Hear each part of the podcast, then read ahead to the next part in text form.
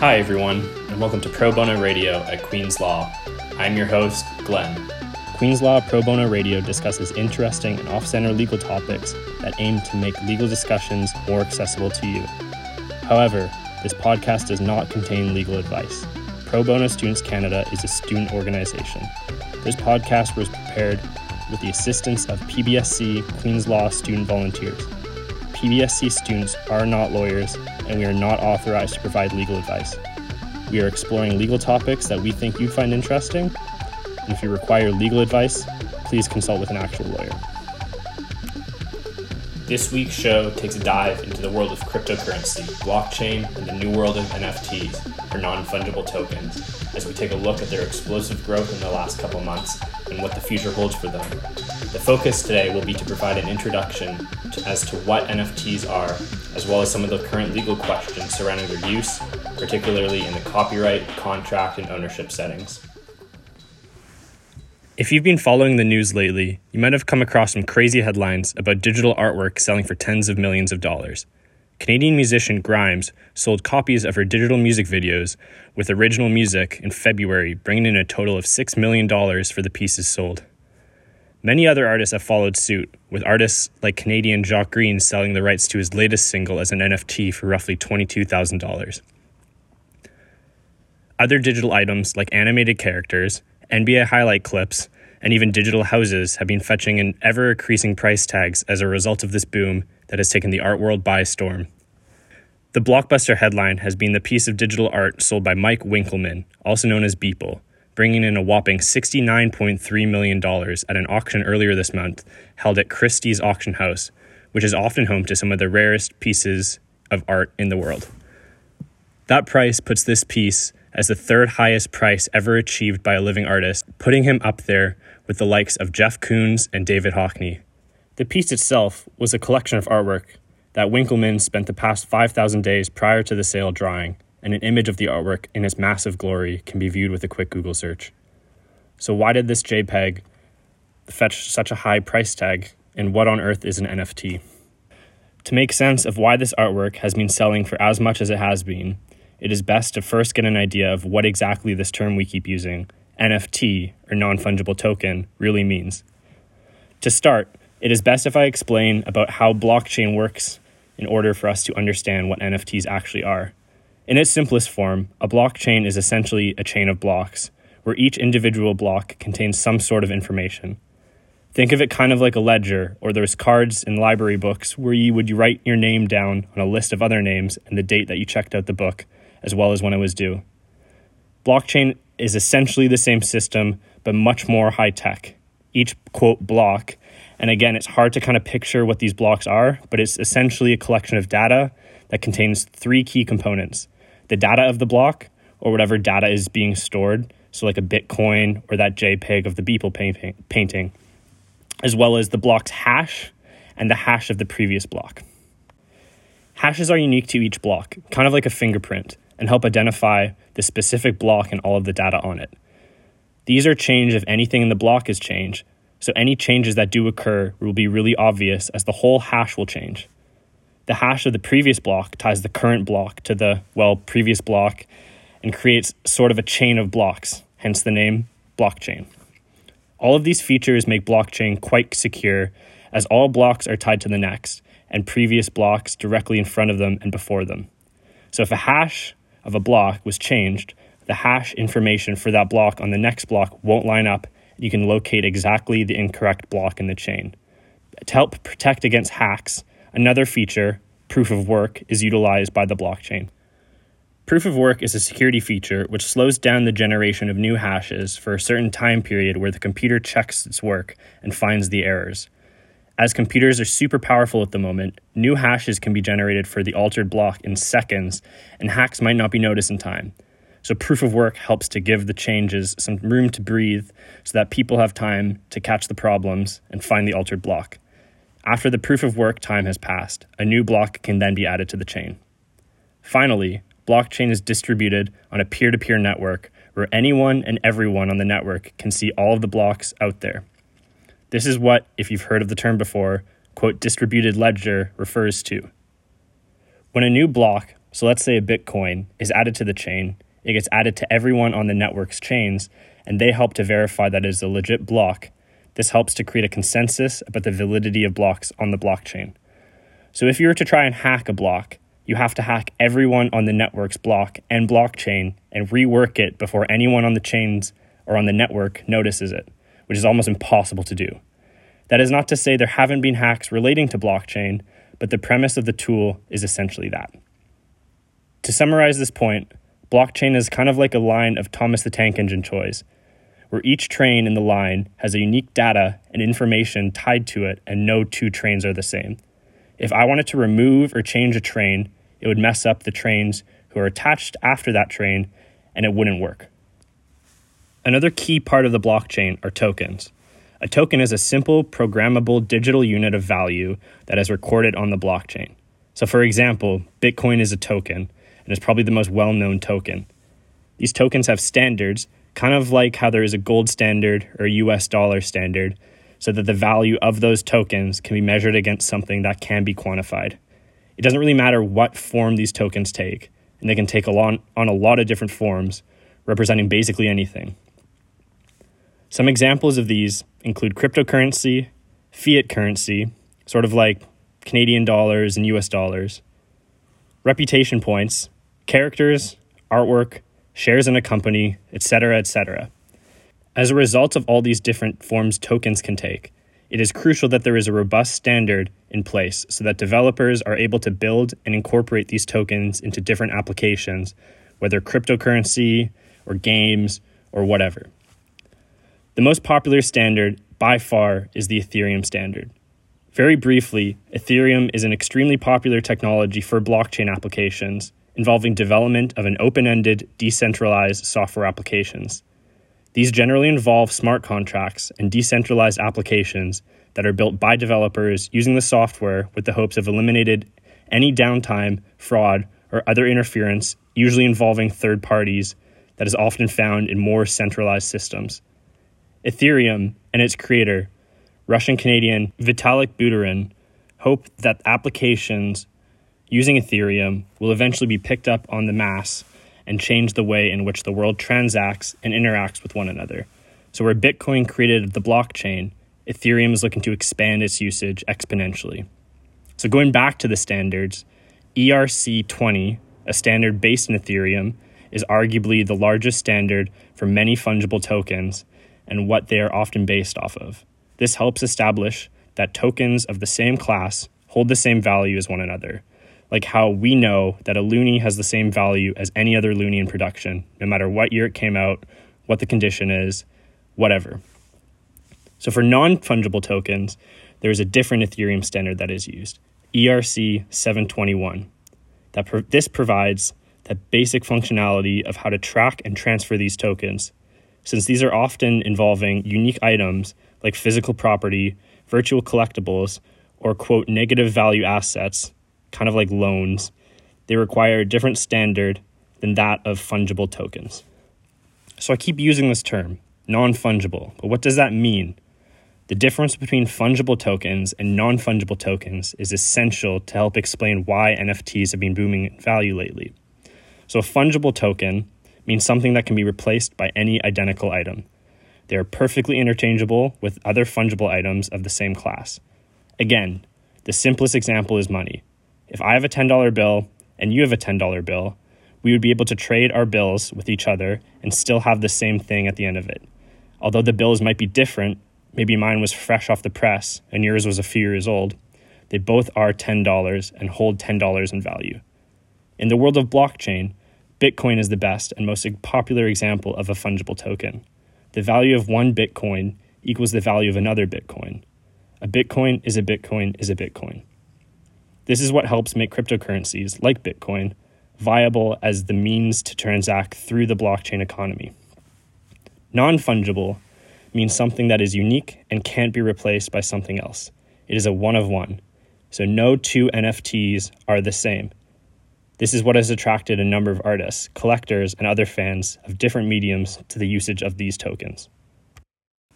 So, again, fungible tokens, like Bitcoin, can be exchanged one for one non fungible tokens, or NFTs, are unique and each one is different than any other one. So, with this in place, we can dive into why that JPEG of some digital art sold for $69 million. Although the boom that has led to this crazy sale has picked up some steam recently, NFTs have been around for a long time in the blockchain world. A collectible game called CryptoKitties was the first mainstream implementation of NFTs. The game involved trading and collecting unique cartoon cats that had different designs that made each one unique, with some being rarer than others as a result. It is written into the Ethereum blockchain and reached a peak in kind of 2017 when the transaction traffic of these cats actually slowed the entire Ethereum transaction network down, leading to some people worrying about the cats pushing out more serious transactions in the Ethereum ecosystem. In its simplest sense, an NFT is a digital token that is, quote, minted or created by attaching it through metadata to some digital asset. In the CryptoKitties example, the kitty itself is the digital content, and the NFT is something that I can purchase that will say in the blockchain, hey, look what Glenn has. Each token is unique and has an owner. We are going to explore what ownership of these tokens means shortly, but for now, just think of it kind of as a receipt rather than the item on the receipt. After CryptoKitties, other NFTs took off, including NBA Top Shot, which are tokens of famous NBA highlight clips that people can buy in the blockchain, and more recently, other parts of the internet culture, including Jack Dorsey, the founder of Twitter's first tweet Nyan Cat, the old internet video sensation, and now onto things like Beeple's and Grimes' artwork. A large part of this current boom is the attachment of other cryptocurrencies that NFTs inherently have.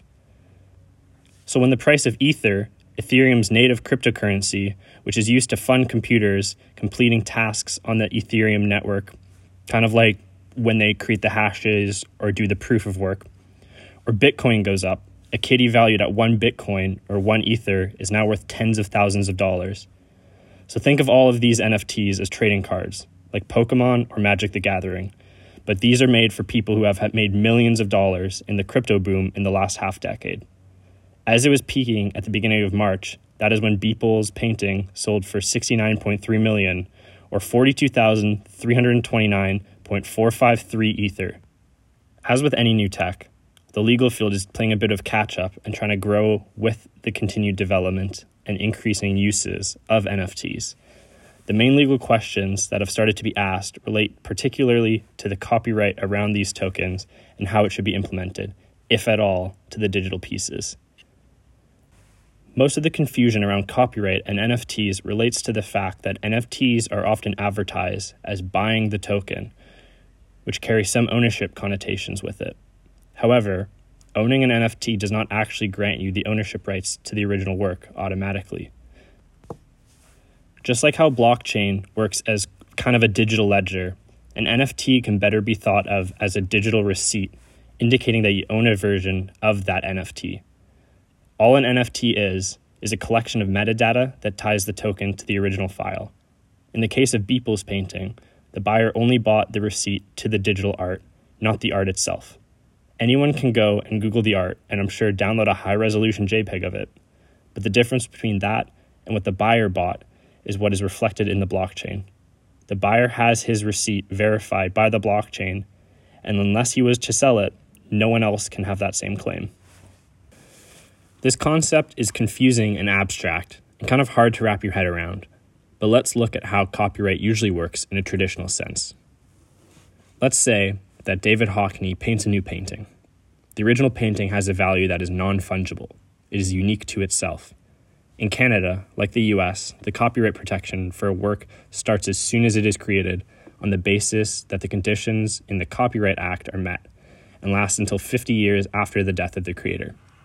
Briefly, if any of the following conditions are met, the Copyright Act deems that copyrights shall attach in Canada to the work. So these criteria include that the author of the work was a citizen at the time it was created of a treaty country. So, what a treaty country is, is a country like Canada or one that is defined in the Berne Convention, uh, one that is part of the Universal Copyright Convention, or one that is part of the World Trade Organization. So, any of those member countries count as a treaty country, so it involves quite a lot of the countries of the world. Another way that the Copyright Act can deem that copyright shall attach is that if the maker, at the date of the making of the work, either was a citizen, if a person, or had their headquarters in a treaty country, if a corporation. For published work, the first copies of the work were published in a treaty country, or in the case of an architectural design, occurred in a treaty country, then again, the Copyright Act deems that copyright shall attach in Canada to that work. So, with this in mind, copyright helps to give Hockney rights to any of the subsequent uses of his painting that he just painted. So, for example, if Hockney decided to do a limited run of prints of that painting, copyright will attach to that. So, while the non fungible painting is hanging in some museum or some billionaire's house, Hockney can continue to make money off the original work by producing limited number prints or something similar. But since he owns the copyright, only Hockney could reprodu- reproduce his work. If anyone else were to do so, they would be in violation of copyright law. That is, assuming Hockney has not made any licensing agreements for this example. So think of NFTs as exactly the same thing. Much like a signed print of a Hockney painting is not the same as the title to the actual painting, an NFT does not transfer any title of ownership of the original work to the buyer of the NFT.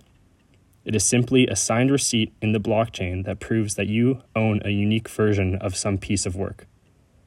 Since Beeple has only sold one NFT of his painting, the buyer still has the only NFT of it. However, Beeple, as the creator, still owns the original version.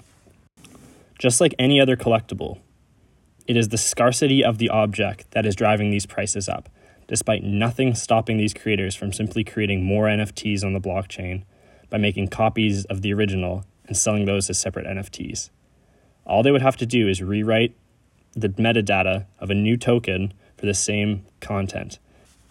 These tokens will still be, quote, unique, as in they won't have the same metadata as the original receipt or NFT but they will still be of the same piece of work, aka Beeple's painting. NFTs create new ways that artists can continue to make profit off of their work into the future. Since it's in the blockchain, everyone can see who the previous owners were, as well as the creator. So, for example, part of what these NFTs might allocate is a percentage of any future sales that can go back to the original artist using Ethereum's self executing smart contracts. So, for example, the ERC 1190 standard for Ethereum does this by allowing creators of the art or any of the unique digital objects in that can be NFTs, so like NBA highlight clips mentioned earlier, to automatically benefit every time the rights to that object are used. It would not matter when these rights are used, the smart contract self executes and will transfer the funds back to the owner in some form or another, usually through the blockchain. However, there are some potential issues arising as this boom has been occurring. One of them is the creation and sale of NFTs that have no relation to the actual content creator. There have been some cases where NFTs have been made for digital art that has simply been put on the marketplace without any consent or even knowledge of the actual content creator itself. Simply having an ownership claim in the blockchain, which is essentially what an NFT is, does not mean that it is a legit claim and people have started to get in on the hype train that is NFTs right now, even if doing so means stealing others' works. The interesting thing about all of this turns on the idea of what ownership is. If I were to make an NFT of an otherwise copyrighted work, is that an infringement of that copyright, or is it something else? Although, in the cases like the above example, where an artist has reported that their work has been tokenized and sold on a marketplace, the marketplace has simply taken down that token. The question becomes is that actual copyright infringement? And again, before we go into this, I want to reiterate that this is not legal advice. Do not try this at home. But if we look at NFTs as simply metadata linked to content, like a Hockney painting, and not a copy of the painting itself, it becomes tricky to see where the law would stand on this. If I download an image of a Hockney piece, produce some metadata linked to it, and then tokenize that data through a service, what is that action really? Some bloggers and researchers in the field have suggested that since you're not making an original copy available, just a non fungible token of it, It will not trigger copyright laws doing so. However, any reproduction of content like Beeple's work would be an infringement. So, with all this in mind, what's the point of these NFTs? If I don't actually own the content, why are people spending these insane amounts on them? And I think it really depends on who you are when you get asked that question. So, for example, an artist can use NFTs to support themselves by being able to enter a marketplace they might not otherwise have access to and earn profits off of their work. Sure, people like Grimes and Jack Dorsey are already very wealthy and have ways to market their work outside of the NFT marketplace, but many smaller artists do not, and these NFTs could help them. As mentioned earlier as well, NFTs can allow artists to continue to make profit for each time the NFT exchanges digital wallets. On the other side, for buyers, these NFTs are more like bragging rights rather than ownership rights. The Beeple painting was purchased by a large figure in the crypto world who had purchased expensive NFTs in the past as well. There are concerns that these large purchases by long standing crypto people are inflating the prices of NFTs in an extreme way but I don't see how this is any different than any other collector's markets. The rationale when I spend $100 on a record, I know I can listen to for free on YouTube, is not for easiness of listening.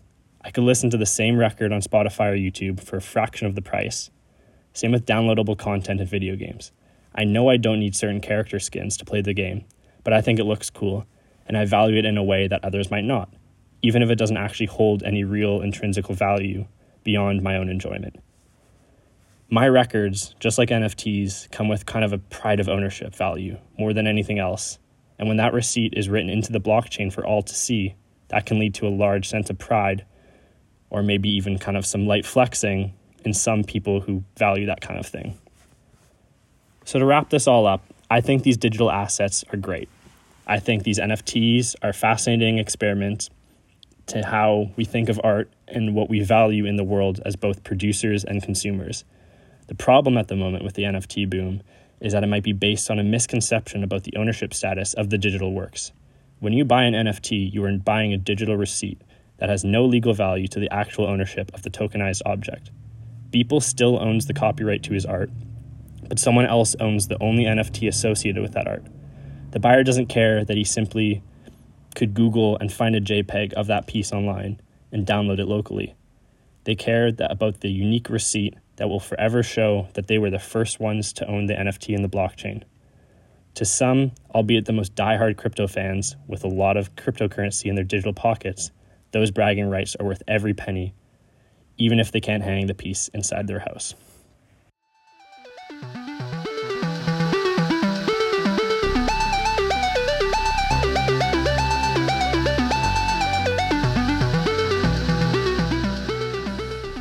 You have been listening to Pro Bono Radio at Queen's Law. I'm your host, Glenn. Queen's Law Pro Bono Radio discusses interesting and off center legal topics that aim to make legal discussions more accessible to you. However, this podcast does not contain legal advice. Pro Bono Students Canada is a student organization. This podcast was prepared with the assistance of PBSC Queen's Law student volunteers. PBSC students are not lawyers, and we are not authorized to provide legal advice. We are exploring legal topics that we think you'd find interesting. And if you require legal advice, please consult with an actual lawyer.